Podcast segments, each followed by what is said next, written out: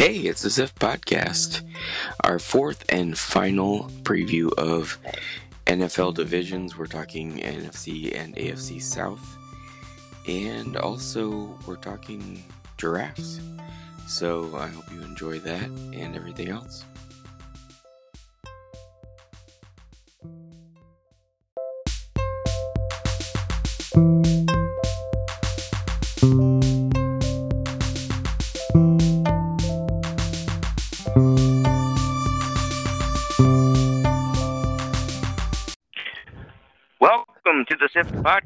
For the Football Podcast.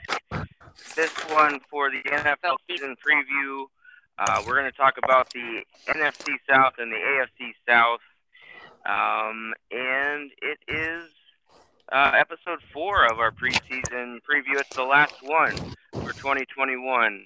Uh, so we will be next week moving on to um, more uh, very specific uh, NFL things that will be happening. But uh, before we do anything, I'd like to welcome the mayor. Mayor, how are you?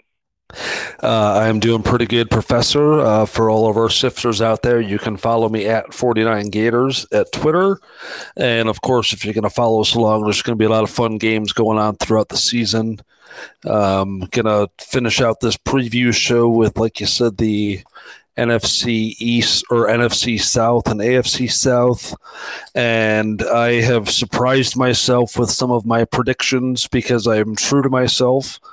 Uh, we'll get into that in just a few minutes. Um, so, how are you doing, Professor? Good.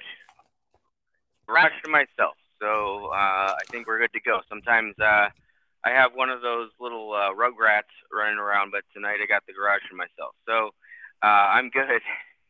Um, all right, so we, in fact, uh, this one, this one is really truly a random fact. Um, this random fact is about animals, specifically the tallest mammal. Uh, what is the tallest mammal? Um, do you, do you, do you know do you know what the tallest mammal is, Mayor? The tallest mammal. Give me a second, if I can. Um, is it the hippopotamus? No. Look up into the sky and think what animal could you see if you looked up into the would be standing very far above you. I don't know. It's a giraffe. See, I thought that was a trick question. You were going to somehow tell me a giraffe wasn't a mammal. See, we, we've run into this before. I always think you're swerving, and then sometimes it's just a straightforward answer. All right, the giraffe is the tallest mammal, but uh, how long do you think a giraffe needs to sleep in a tw- period? About 10 minutes.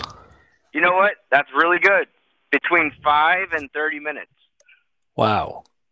Which is kind of the opposite of what you think because you think a larger mammal might need more sleep during uh, during the day at some point, but um yeah, only 5 to 30 minutes of sleep required each 4-hour period. What is the predator of a giraffe? Well, I have seen lions attack them, uh, not necessarily all successfully, but uh, what is the what is the predator for giraffes? I don't know. I'm asking you. all right. Well, I'm going to go with lions because I have seen um, packs of lions going after them um, uh, in in nature documentaries, but um, I'm not sure about anything else. Anything that else that's really willing to go after them because they're they're very large. Um, all right. So let's move on. We're not going to talk giraffes. We're going to talk. Um, oh, you have you, you have your uh, your your player who's doing good this Uh, week. I, I sure do. Um, the player I'd like to spotlight this week is Ndamukong Suh. Um, he, since being in the NFL, he for quite a few seasons now, he has started the Suh Family Foundation. You can go to nadamikasue.org to find out a little more. Uh, he specifically, you know, he went to the um, University of Nebraska where he has donated $2.5 million in the Boosters Club, which we all know universities have that quite a bit, but it was to basically help build their um, athletic program to get um, college students in better shape than they are now. Uh, his foundation really gets around fitness and um, you know, helping children. He has given over 150 backpacks full, filled with schools and school supplies. Uh, he has donated 20 or 250 thousand dollars to his former high school to help build the athletic the program there to help kids really get in shape and stay in shape. And uh, he has done great for the community. And we salute you, Ndamukong Suh. Uh, definitely. Um, but I will say uh, of all the people that I would expect to uh, sponsor uh, an entire school or entire community to get in really good shape, I wouldn't have necessarily picked Ndamukong Suh, but that's, I know he's in better shape than I am. But um, yeah, so that's a, he's doing good. He's doing good. Absolutely. All right, so let's go ahead and move on. Um, the AFC South. We'll start with the AFC uh, in uh, in in great respect to uh, the NFC South uh, champion and world champion Tampa Bay Buccaneers. We'll lead them to the last. We'll start with the AFC South. So the AFC South plays the NFC West and the AFC East. I'm going to start with the lowly Texans, uh, the Houston Texans. Probably not going to have Deshaun Watson, although um, I don't know. Do we have any information on that? Is there something? I, I I feel like I've missed something in the news. It seems like he's at practice, but people are sure he's not going to play Week One. So, uh, what do you think about the Texans this year? You know, this is going to bring up another SIF surprise that I was going to talk about. I've got like five SIF surprises just surrounding the Houston Texans, by the way. Wow. But this one kind of goes out there. What is the purpose of an NFL team letting the media and the world know who their starting quarterback is going to be? You know, I've talked about this before. I think we've talked about it in terms of fantasy. Like they have their depth chart out there, but then uh, that's not necessarily their depth chart. Um, so the one that's on their official website isn't necessarily their team depth chart. And so I thought about this. Why would they say who's the starter? Uh, you know, why not keep them guessing? I think the only thing I can come up with is, um, it, you know, in that in that locker room, they need to know, right? So they need to know who's going to be their starter week one, and then once they tell the people who uh, you know need to know, might be the staff, might be the players, might be people who aren't even the roster. Once they know out pretty easily, and then it's uh then it's then it becomes like a team chemistry issue, right? Who leaked out? Who's our starting quarterback? That's the only thing I can can come come up with for that because you're right. Strategically, they should be able to hide that information as long as they want to, and and surprise everybody on day one, like the Chargers accidentally did last year. Um, but yeah, I, I, that's the only thing I can come up with. That is also why Tom Brady has been on the injury report since 1997. You're right about that. So anyway, for that. Yes. So let's move on to um, Houston. Um, so Houston's outlook does not look very good this year. Everybody knows it, and they are. I am going to end up predicting them to be one in sixteen in the season. I see them winning the season opener against the against the Jacksonville Jaguars when they travel to Houston, and I see that being their only victory of the season. Wow, what a did that happen to the Texans, or did they win to the the first season uh, that they were a franchise? I feel their first game, maybe their first two games, and everybody was like, "Whoa, this David Carr is going to be something else." And uh, and then they went on to lose every other game that year. Um, and yeah, they drove them around town. Yes, and uh, so I have them going four and thirteen. Um, that is very I, generous you know, I I think I think Carolina is going to be, uh, and, and we'll get you know we'll get into some of these uh, teams that struggle uh, when we talk about the NFC South. But I think Carolina is going to be a team that that struggles a bit, um, and they have Carolina on the schedule in uh, Houston. I think this Houston team. I mean, we talk about this a lot. That are still full of professionals, even if they don't have a star quarterback. Um, you know, or seemingly any star playmakers. They're and they're going to win some games. Um, I think they can. They teams here and there, but you're right. I mean, I think four and thirteen is probably their maximum uh, for this season um, without Deshaun Watson, and who knows what what's going to happen with that. So, what do you think the uh, the Vegas have, have has for um, the Texans this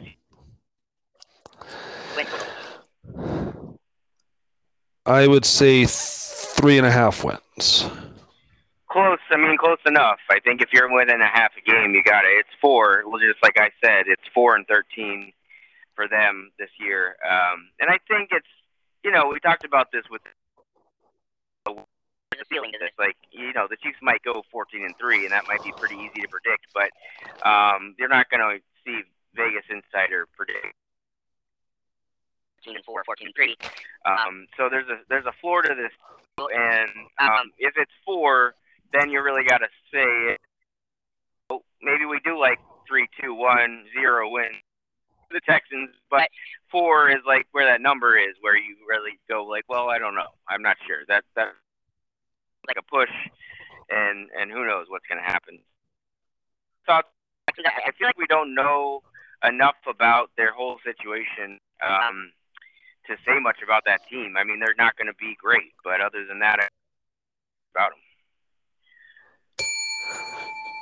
So yes, here my here's my second surprise. So yeah, Houston, Houston has a lot of variables with them, just as Green Bay does. If for some freakish reason Aaron Rodgers is not their quarterback, that team looks completely different. I think with Deshaun Watson being their quarterback, you're right. They could get to four to five wins, but I, I don't see this happening. So I I had a thought to myself. I was like, Houston isn't going to be very good, and we know that. So I wanted to know future odds, how many games they were favored this season from the start of the season. And I went to the lines.com to f- get all my research for this, and I kind of pulled this off off the website by line by line by line, did a lot of research on this.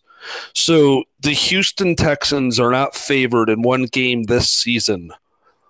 The only wow. game the only game that they're within one point of an underdog or a one point favorite is against the New York Jets, where, or I'm sorry, the Jets are favored by one point in Houston several weeks into the season. Yeah. So once I figured that out, I was like, huh, I wonder how that goes to the opposite end. Kansas City is favored in every single game this season.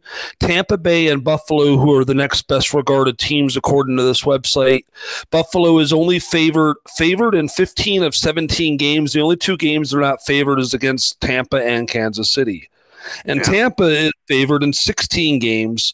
The only game they're not favored is against the Rams. So here's where it gets really kind of wonky because I am a wonky type of fellow. So Houston is expected to be as beat. Lots of people, uh, lots of people refer to you as the Willie football. I do have a lot of random stats that I come up with, and I, I think they're fun. So Houston is expected to be beat by 130 points this season. I added up all their how many points they're being given at the start of each game, and it's 130 points. That's 7.64 points a game. Mm-hmm. Kansas City is expected to beat their opponents by 112 points. These two teams are at the opposite ends of the spectrum for obvious reasons. And just in case you want to lay down a long shot bet to win the Super Bowl, currently Houston is 30,000 to 1 odds of winning the Super Bowl. so I can see that me and Carrey from Dumb and Dumber saying, So you're saying there's a chance. yes, that's uh, that's actually the image that came to mind right away. Uh, so you're telling me there's a chance. Uh, I'm surprised it's actually not higher. It should be like fifty thousand to one or something like that. Well, Kansas like City I'm saying. for four hundred and fifty to one. or, uh, right. I'm sorry. Yeah, let's go. So, uh, four wins for the Texans is what Vegas Insider has them at. That was the only one I got exactly right, so that should give you a little bit of a clue going forward. Um, let's move on to the Tennessee Titans. Uh, definitely a surprise team last year. Um, Ryan Tannehill and especially Derrick Henry Um, they were in every game. It seemed like they were going to overtime all the time. It was coming down to the last play. Uh, they had a good season last year. Um, what do you think the Tennessee Titans will do this? So Tennessee projecting, looking at this, it it looks like Tennessee could be playing six playoff teams in their first nine games. I think it's going to be a very rough start for Tennessee, starting about three and six. But that back end of the schedule, I think that team is going to come together, and they're going to end up twelve and five. You said twelve and five. Yes. That's exactly what I have, twelve and five, and knowing that exactly right. What do you think the Vegas Insider has them at? Uh, ten and a half. It's uh, it's much lower. They have them at nine. I will take that bet. Yeah, that right. Like now, the Titans can beat that. Um, I guess the question is, what's on their schedule that's so scary uh, for Vegas Insider? They do have KC, of course. Um, they do have New they, England. They start the yeah, Arizona, Seattle, Indy, Buffalo, KC, and Indy all within the first eight weeks of football. Yeah, and Indianapolis. Uh, now that it looks like they're you know their offensive linemen and they're going to be healthy for the start of the season, maybe we're a little undervaluing.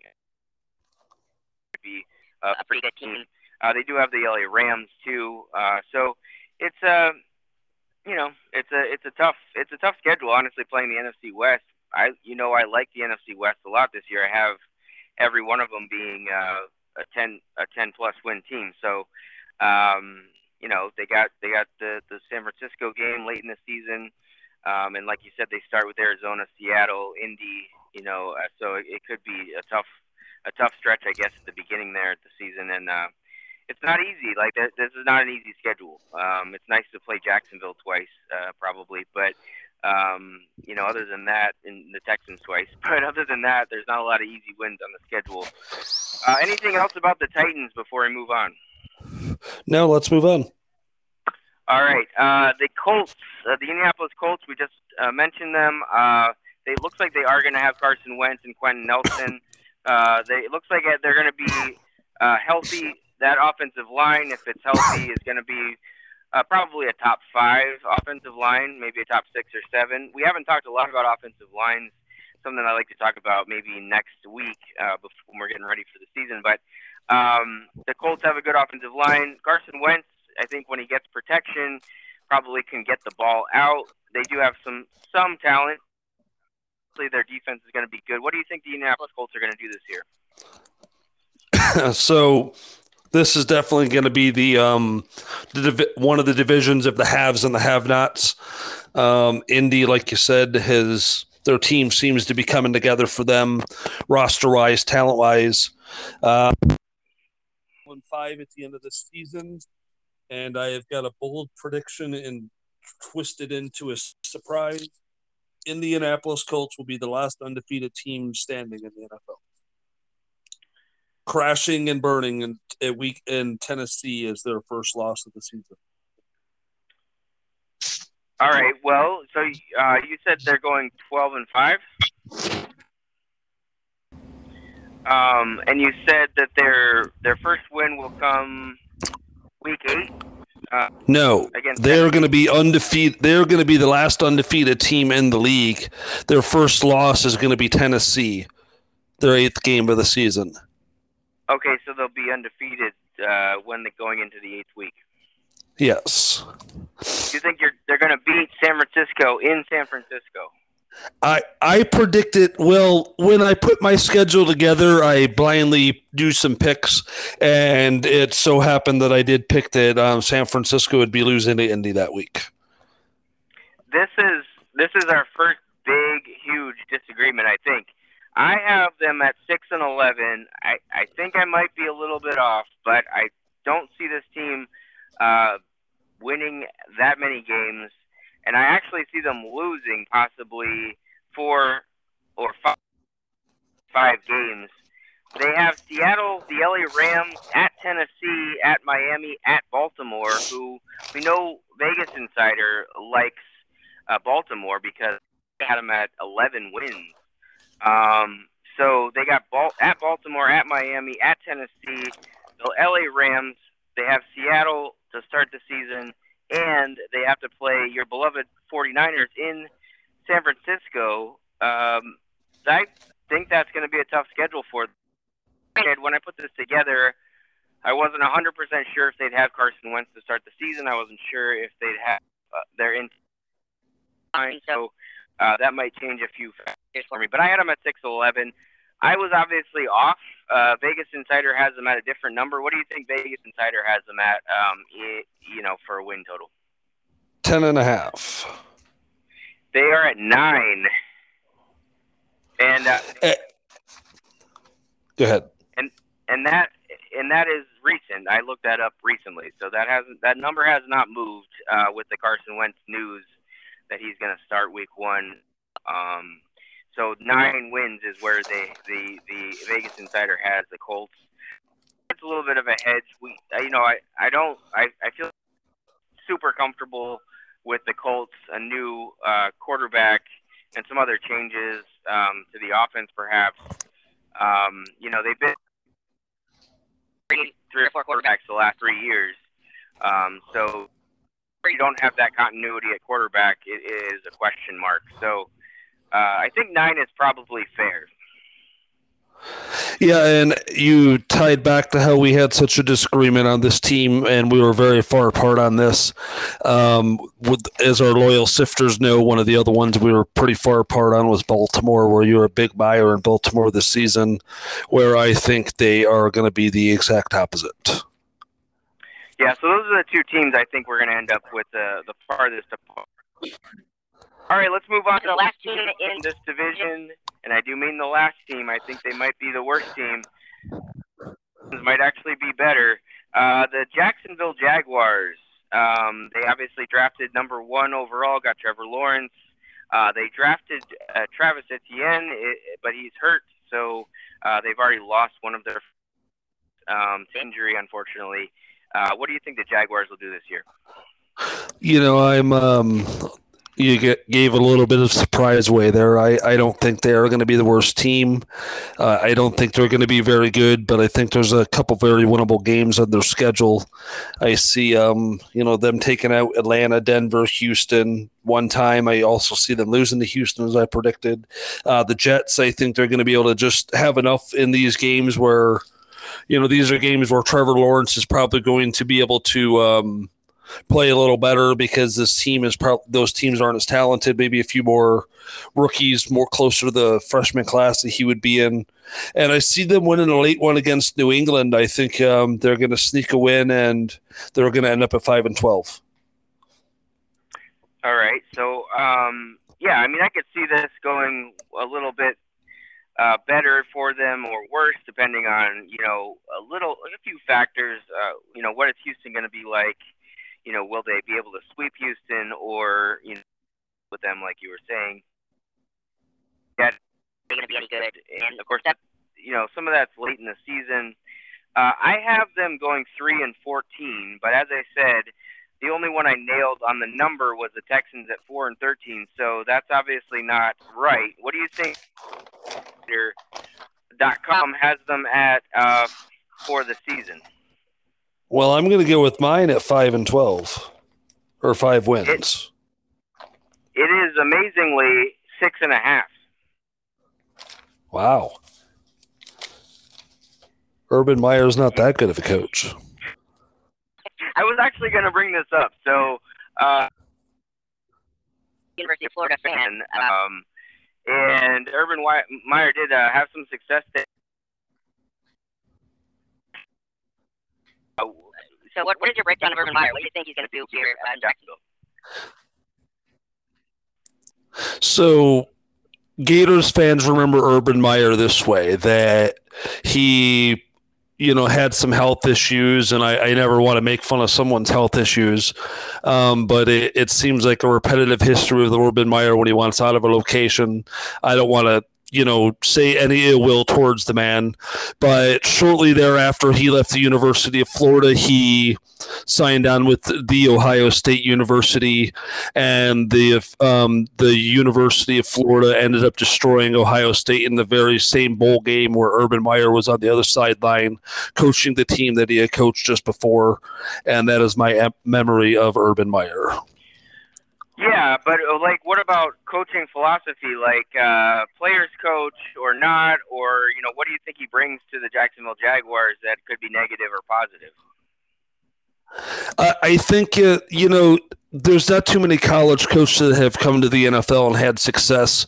Urban Meyer always had success because he was able to run college schemes and he found the best players to um, execute that. You know, he was a excellent recruiter no matter where he was, whether it was out in Colorado or if it was with the University of Florida, who he drafted those two teams that won the um, national championships and had a Heisman Trophy winner on his team.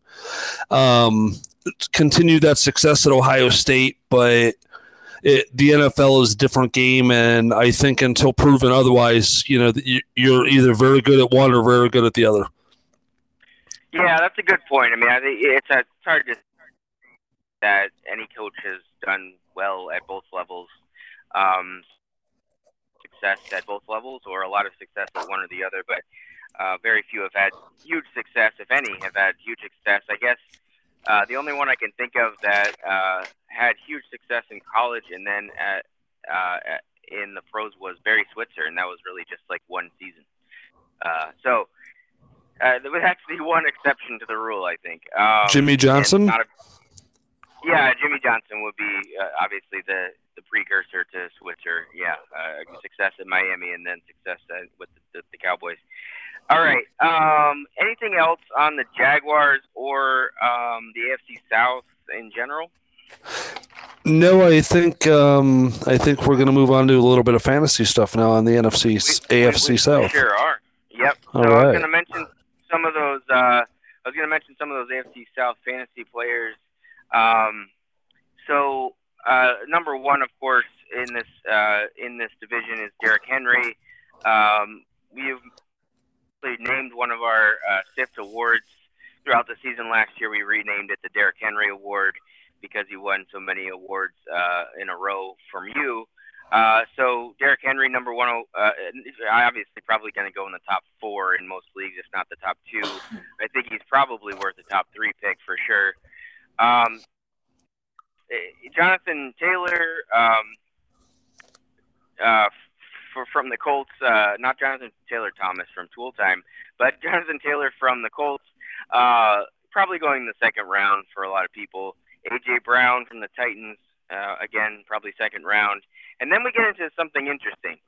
Uh, so Travis Etienne went down uh, for the Jacksonville Jaguars. Unfortunately, they lost their rookie running back.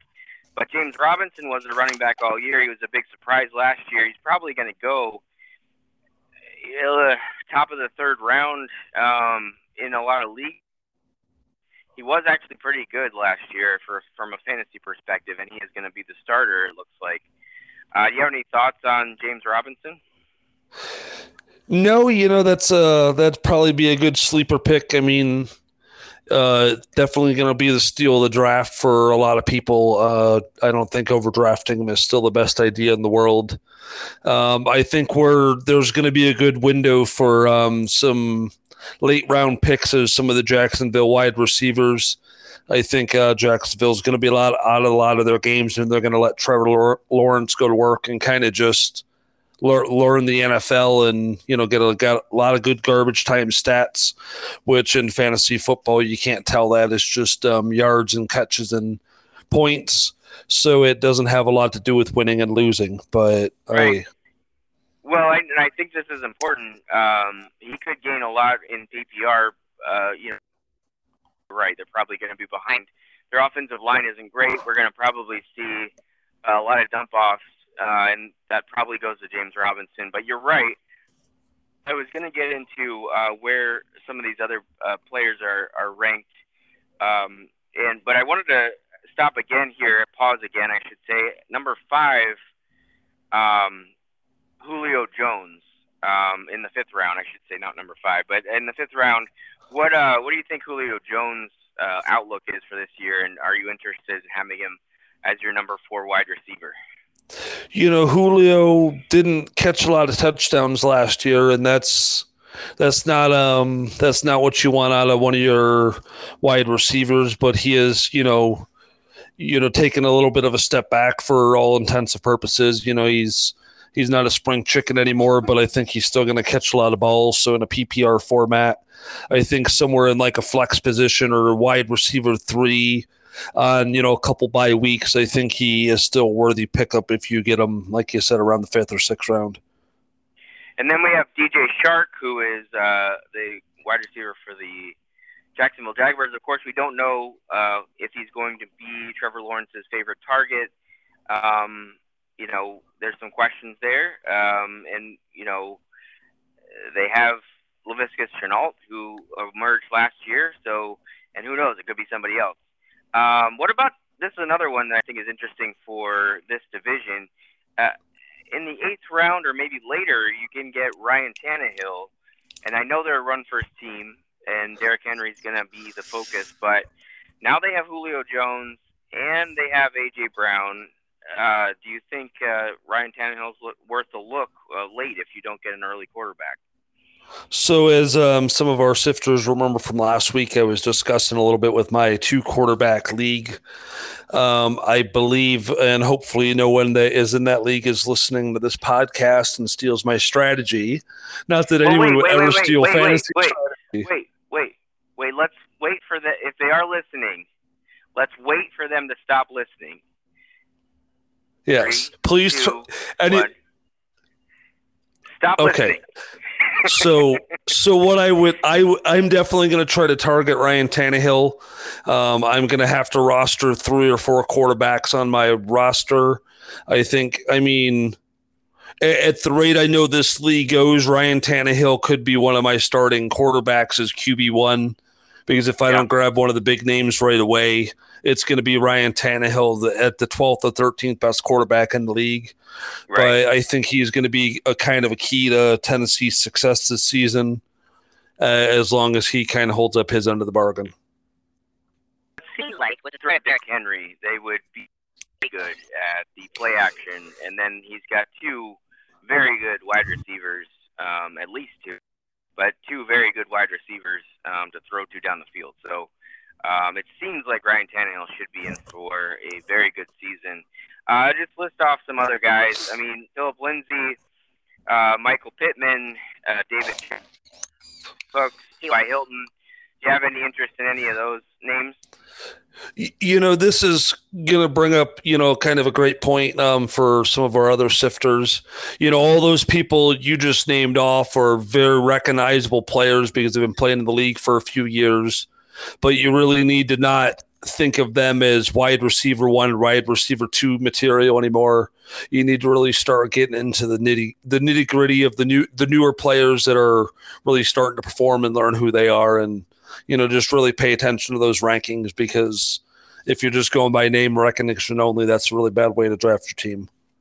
Absolutely, things have changed. They, the the phrase that I keep hearing in the fantasy world is that it's an it's a fan it's a snow globe league uh, for fantasy purposes, meaning it's get, it gets shook up every year, and if you're not paying attention to that, you're probably wasting your draft picks, uh, especially around these middle rounds. That's where I think people say you win your draft at the top or at the bottom, but I think in the middle rounds is a lot of times where that success can come in. And now we're getting into that middle round territory when we're talking about T.Y. Hilton or Brandin Cooks, that kind of player. All right. Uh, anything else on the AFC South or fantasy that uh, before we take a break and move on? No, I think we can ready to move. All right, let's take a break. We'll be right back with the NFC South. Right.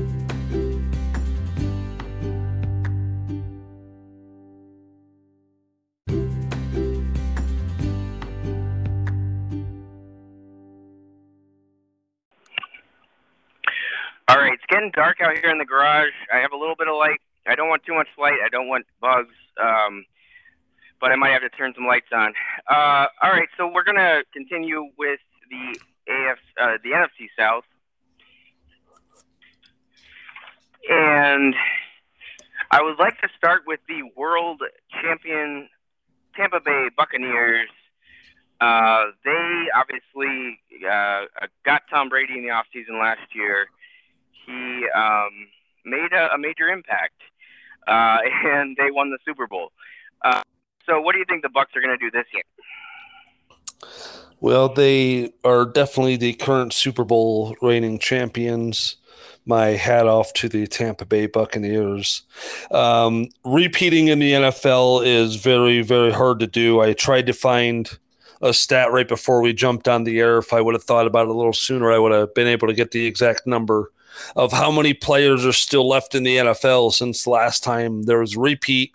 Everybody knows who it was, and we know that person just is the one that has a chance to have another repeat. Um, we don't need to mention his name.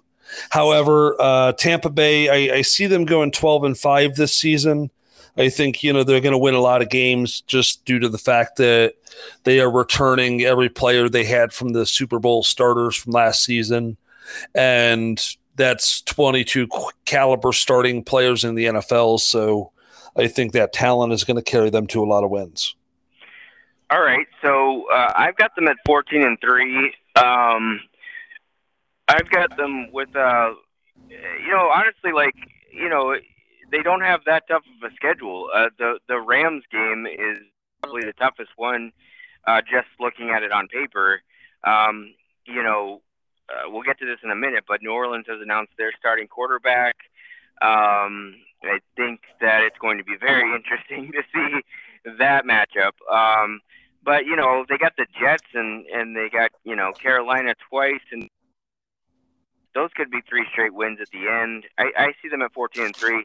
What do you think Vegas Insider has them at? Twelve. You're right. You nailed it. It's twelve. Um, that, really, really quickly, I needed to make mine thirteen and four, not twelve and five. I had a error okay. when I was reviewing my notes. But we both like the over there. Do you think that that's worth uh, throwing a couple croutons at? 12. No, again, that's just you know that's getting a little too high up there into the um, temptation pool for me. Uh, you know because the you know as teams have proven before, like we said last week, you know that team is one or two key injuries away from being five you know five and twelve. So you know that is the difference in between some of those positions, and I would never bet that high. Sure, yeah, and then, then uh, we, I think that when they played the Chiefs during the regular season last year, um, Tony Romo mentioned after the broadcast, like as it was ending, that he, he could see those two teams meeting in the Super Bowl. That Bucks team did not seem like a Super Bowl team to most people watching uh, at that point in the season. So, um, yeah, I, I don't I don't think it would be worth putting anything on the Bucks at, at over 12 or even under 12. I really think that's the perfect number. All right, let's move on to the Carolina Panthers. Um, new quarterback uh, there, Sam. Uh, uh, you know they they've had a lot of quarterback issues. um, Cam Newton uh, was great for them for a little while. Had an MVP season. They did. They won. They made his. Um, but uh, since then, a little bit inconsistent. He was hurt, and they've they've they've had a rocky road there. What do you think the Panthers are going to do this year? So when I was doing all my predictions, what I kind of do, I go back from who I predicted week by week, like I was saying, and so I went back to when I we predicted the AFC East, and I and then I look back, and somehow Carolina sneaks away with a nine and eight season I think it's going to be a little bit of a fluke. They have a lot of t- games on their schedule that are very winnable. And I think they're going to win just enough this season to kind of finish middle of the road. But I think 9 and 8 is going to put them just outside the playoff picture in the NFC. So, looking at their schedule, I, I think you're probably right. You're closer than I am. Um, I have them at 3 and 14, really struggling this year. But they start off with the Jets, with the Saints, and then they they play at at Houston, at Dallas, then Philly comes to Carol, Carolina. They have Minnesota, the New York Giants, and the Falcons. That's kind of the first half of their season, ending with New England. What um, what I think is they probably can win a lot of those games. Those games could be like one score games. They could go either way. So, uh, what do you think the Vegas Insider has them at? The you know a, a win total. Eight. Very close. I'm going to give it to you because you can't you can't have seven and a half. Wins. I was going to say Uh, seven and a half. I really yeah. was. I mean, you're welcome to guess a half games, but you can't Well, win a. times and then I changed my mind. But yeah, like you said, that half is because they know they're not going to win four football games. Right. So uh, yeah, seven and a half. Do you think? What do you think about that? Do you think that's perfect, or do you think uh, it's worth? What do you think? No, I'm going to avoid that one as well. I Yeah. I would not bet. I, I, I agree with you. All right, let's go to the New Orleans Saints because they have named their starter. I think it was obvious, but uh, you never know. I guess Jameis Winston is going to be their starter now. Be an interesting game, especially week one game in uh, New Orleans. That will be very interesting to see what's going on there. I mentioned the Tampa Bay game later on as well. Um, but what do you think the Saints are going to do this year now that you know Jameis Winston, one of the most interesting quarterbacks in the NFL? You got to admit, you want to say about Jameis Winston, he is an interesting quarterback, and I'm going to compare him to Brett Favre, not in the sense that he's a Hall, but in the sense that he's very interesting to watch. You really never know what's going to happen with Jameis Winston. Uh, so you know, I mean, this this is goes back to that story. Why would Sean Payton let everybody, let the world know who is their starting quarterback? This is a team that's going to be night and day depending on who's snapping the ball. Um, New Orleans didn't really change their team much from the offseason. You know, they were they were working on trying to get um, Aaron Rodgers, but that was pretty much a bit a little bit of a long shot. And what they ended up doing is sticking with Jameis Winston. And Jameis Winston had the Tampa Bay Buccaneers the previous season, who threw for 5,000 yards, 30 touchdowns, 30 interceptions. And look what happened. Tampa Bay, you know, got blown out of the water. They changed one one key position and they ended up winning the Super Bowl. So I don't see New Orleans going to the promised land with Jameis Winston. I see him being eight and nine, which is really the new 500. All right, and I am going the other way. I'm going with uh, 13 and four. Now I know uh, picking a team that has Jameis Winston at quarterback to go 13 and four is precarious, but I think we're going to see a healthy mix at Taysom Hill. It's going to be a, an offense that's unpredictable, and it, you know, obviously, Jameis Winston throws 30 touchdowns and 30 picks. They're not going 13 and four. Um, they're probably going under 500. But um, you know, if they have a, a mix in there that works, um, you know, and they get Jameis Winston in there uh, in the right frame of mind, his vision corrected. Um, I think they could they could do some damage. What do you think Vegas Insider has? I had 13 and four. You said nine and eight, right? I would say 10 and a half. No, I'm sorry. That's the Super Bowl champions. They need a little bit more respect. I'm going to say 11. The New Orleans Saints. Oh, the Saints. I'm sorry. I'm getting a little looking at my notes crooked. Uh, I'm going to say eight and a half for the Saints. I'm going to give it to you. It's nine, and uh, I think that's probably right on the number. It's probably somewhere in that eight to ten range, but it's probably nine is a number that you can't really go too high against that. Uh, I have them at 13 and four, but I think I'm that. But uh, anything else on the Saints uh, before we move on? I can promise you there are thousands and thousands of people that are looking at the Saints at nine wins on the season and saying, "I'll take that bet." But I got news for you, New Orleans fans. You better not. You better not expect to get your money back. Yeah, and I I I, I like them, but uh, I'm not going to certainly put any croutons on uh, the over nine. I think that nine I will take the under. probably- Absolutely. All right, let's move on. The last team in the NFC South that we have not talked about is the Atlanta Falcons. Uh, other than Julio Jones uh, moving, they they added Mike Davis at running back. Um, he looks like he's their only running back, so we'll talk about that a little bit later in fantasy. But um, uh, the Falcons haven't changed a lot, and Julio Jones was in, so it's almost like they didn't have him last year. Um, certainly, if you had him on your fantasy team, it was like you didn't have him last year. Uh, I would know. Um, but the Falcons, the Falcons are going to do this year. So I don't think the Falcons are going to have a very good season. They uh, they have not, you know, they they've lost a lot of their talent. New coach, new system, new everything. Um, I think the Atlanta Falcons are going to be in the basement with the Houston Texans and going to be about two and fifteen, but not the worst team in the league. All right, I like them uh, significantly more than you do. I have them at seven and ten. Um, I think. I mean, they have. This is the whole thing. They they get to play the NFC East, and uh, Philadelphia, the New York Giants, I think are still projects. Um, you know, in the works. I don't think those are good teams.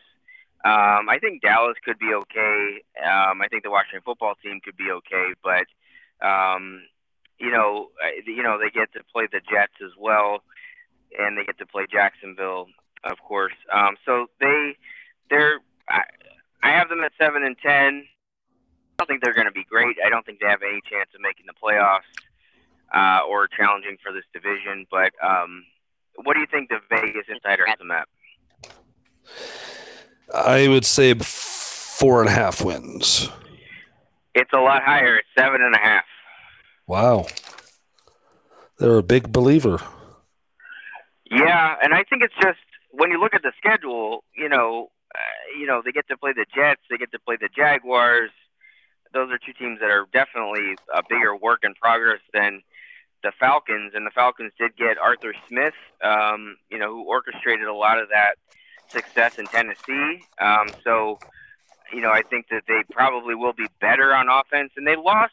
I think if I'm not correct, if I'm if I'm not mistaken, it's six games last year by less than one score or one score. So that is just a fluke. I mean, obviously it's it's not it's more than a fluke because the coaching staff didn't have that team prepared, but um, they have a new coaching staff now, a new head coach, and they uh, did lose six games by one score or less.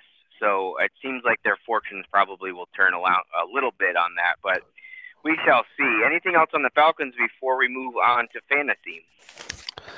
No, I think it's time to move on. All right, let's talk about uh, fantasy football. Of course, everybody's consensus number one uh, in a standard league um, is Christian McCaffrey, and he is as well. I think uh, you know if he's healthy, he's got to be the number one guy, just because of how many passes he's going to catch and how many uh, chances he's going to have to break a big uh, touchdown. And then I also have Alvin Kamara at, uh, you know, probably going in the, the top six or seven, maybe sticking around a little bit later. But um, that, uh, what do you think about those two guys? Um, I mean, Christian McCaffrey's the clear cut number one. If you don't pick him at number one, you're and you're the number two pick, and he slides to you. You know, it's a miracle.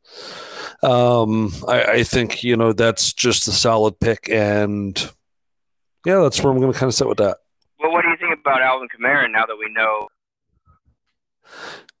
He, well, you know, he I, I, I, don't know. You know, it's it's a different team. I, I think he may slip a little, but you know, he's still going to definitely be uh, first round. You know, probably late first round. But I, I, I probably not going to try to fight the draft him this year. All right, here's where it gets interesting. So in the second round, maybe late second round, Calvin Ridley, probably the number one receiver there in Atlanta, and they are going to pass.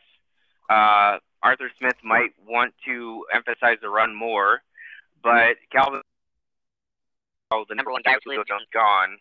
What do you think about Calvin Ridley? You know, he was a really good complement last year to that offense. Uh, him and Julio on the field together, they were they were hard to stop. I, I don't know if there's going to be enough people taking away from Calvin Ridley for Calvin Ridley to get his um, get his action. So I, I think he could be. You know, he's going to be a value valuable pick, but you got to uh, be kind of be careful where you pick him. So I don't have the stat in front of me, but the the thing about Calvin Ridley is that um, Jones was out, he actually did better um, without a you know a, the complement on the other side being Julio Jones. So it's going to carry forward. We know they have a new coach, a new offensive. Um, so I don't know. I'm just putting that out there. Calvin Ridley did well with Julio Jones on the bench uh, injured. So let's go ahead and move on. This is an interesting one. So we have Mike Evans and Chris Godwin. Uh, nobody knows what to do with these guys. Uh, Mike Evans is most likely to get you two catches for one yard and then four catches for four touchdowns the next week. Um, so he's the guy that uh, wins or loses a week in fantasy football. Um, you got to consider that, but um, what do you think about Mike Evans and Chris Godwin this year? Yeah, they're just they're that they're that dynamic duel that someone's gonna get it. You just don't know who. Um, I, I don't know. You know, it's hard not to make one of these your number one wide receiver, but you know, one one guy is gonna do really well, like you said, and the other guy is just not. Um, I, I think if one of them's sitting on the board, you you, you know, it's just who who do you pick it you know, who are you picking over top of these guys? But they're, they, you know, they're they're not going to be great every week of the year. So, but picking when and choose they do well. It's a crapshoot, and, and I guess what I don't have Gronk on my. You got to consider Rob Gronkowski. He's the red zone threat. He's also the guy. You know, when everybody's on their routes, he leaks out, and Tom Brady's going to look for him. So I just I feel like both of those guys are kind of stayaways. I mean, obviously at a certain point you got to take them for their value, but you don't know which one is going to be the one. And Tom Brady likes to spread the ball. He's never really had, besides Randy Moss, like one receiver or receiver at all. Um, so he spreads the ball too much for you to depend on either one of those guys. But of course, like earlier, you know, Mike Evans or Chris got the week by catching a couple touchdowns uh, any given week, but you don't know which one. And, and I think Gronk makes, eh, you know, Gronk's a factor there for sure. And speaking of tight ends, where do you think Kyle Pitts should go uh, for the Falcons? I mean, he kind of, you know, he's not going to uh, Julio Jones, but uh, where do you think, you know, you should realistically uh, I, I, think you know, if he, he, realistically he would go in the fifth or sixth round, but I think you're going to see a couple a couple people probably try to get him maybe late third round, early fourth round. You know, maybe the second or third tight end off the board before too many of the other big names are taken up. You know, he could he could be the the next phenomenon t- phenomenal tight end that is to break out and you know just unstoppable and just not know what to do with or you know, he could be middle of the road where he's not going to be a big fantasy threat. But I would yeah. probably personally pick him in round four. All right, and then uh, running back for the Falcons, Mike Davis. Um, he, you know, he's probably going fifth or sixth round, and people might might reach for him. But I think because his name is boring and he's a journeyman uh, running back, he's probably not going to get overdrafted. So uh, what do you think about a running back in an offense that's probably going to be surrounding, uh, you know, or surrounding the, the, the running back like it was in Tennessee? Uh, do you think Mike Davis has some fantasy upside because you know he might be the focal point? You know, he is going to be the focal point, but there's going to be a lot of a lot of intensity to get that ball out. Um, I, I see him being a good running back two position. Uh, but I, like I said, like you said, alluded to, I don't think he's going to be going very quickly. So he could be a very good steal for a team late in the draft. Yeah, I think he's a great pick um, at a certain point in the draft. And then the last one I had is, you know, last year I had predicted Michael Thomas to catch like 120 pass. Uh, you know, so he, you you had him at a, a ridiculous uh, number. He obviously things happened. Um, Drew Brees, um, and uh, Mike Thomas got injured and all that. But uh, what do you think about Michael Thomas? He's probably going sixth round. He's hurt right now. Um, what do you think about Michael Thomas this year? So I gave him like I gave the San Francisco 49ers the kiss of death. Michael yeah. Thomas, I hope you accept my apology. I know you may never forgive me in your lifetime, and that is completely understandable. Uh, from a perspective outside of that one, you have the opportunity to be the comeback player of the year. I think he's going to get his this year but I would still not try to draft him too with too high of a pick. I think sixth round, it's a good fit for Michael Thomas. All right, yeah, I agree. I mean, I think uh, honestly, I'm going to stay away from him, but um, somebody's probably going to draft him as their you know third or fourth wide receiver, and um, you know might get a steal because he might uh, he might be the number one guy. But the change of guard at quarterback and the un, you know the unknown there, at, uh, uh, you know, at quarterback, and whether Michael Thomas is going to be 100% this season and all that uh, factors in. So, um, you know, it's strange how quickly uh, a guy who just absolutely dominated the league, and when you talked about him, you know, catching 120 passes and you know 10, 12 touchdowns or whatever, uh, 15 touchdowns, whatever. that didn't seem that crazy. It seemed a little crazy. It didn't seem that crazy. And now you know, think about it. One year later, it it it doesn't seem possible for that guy to do that. So yeah, things change in the snow globe league. It's the snow globe league. It gets shaken up every year. So anything else uh, on the AFC South, NFC South, on fantasy, anything like that? Uh, no, I think we have completed our uh, discussion on the, these two divisions. We've completed preview of all the divisions. So next week, um, we will, I don't know what day, uh, but we will start talking about the first NFL season, um, and also obviously we'll be able to talk about our fantasy football drafts and what we think went well and what did not. Um, so, uh, anything else before we say sayonara? Well, that will be our second annual uh, Super NFL prediction show where we will also declare who we are going to think is going to be our Super Bowl winner, our MVP, and those type of awards. That's correct. And if I'm remembering, uh, when when the last season ended in the Super Bowl, we did our post Super Bowl predictions. We said Kansas City and Tampa Bay could possibly play each other again uh, for this this year's Super Bowl. Uh, let's see if those predictions uh, when we talk next week. So until then, thank you uh, from the mayor and from myself for listening, and we will see you next week. All right.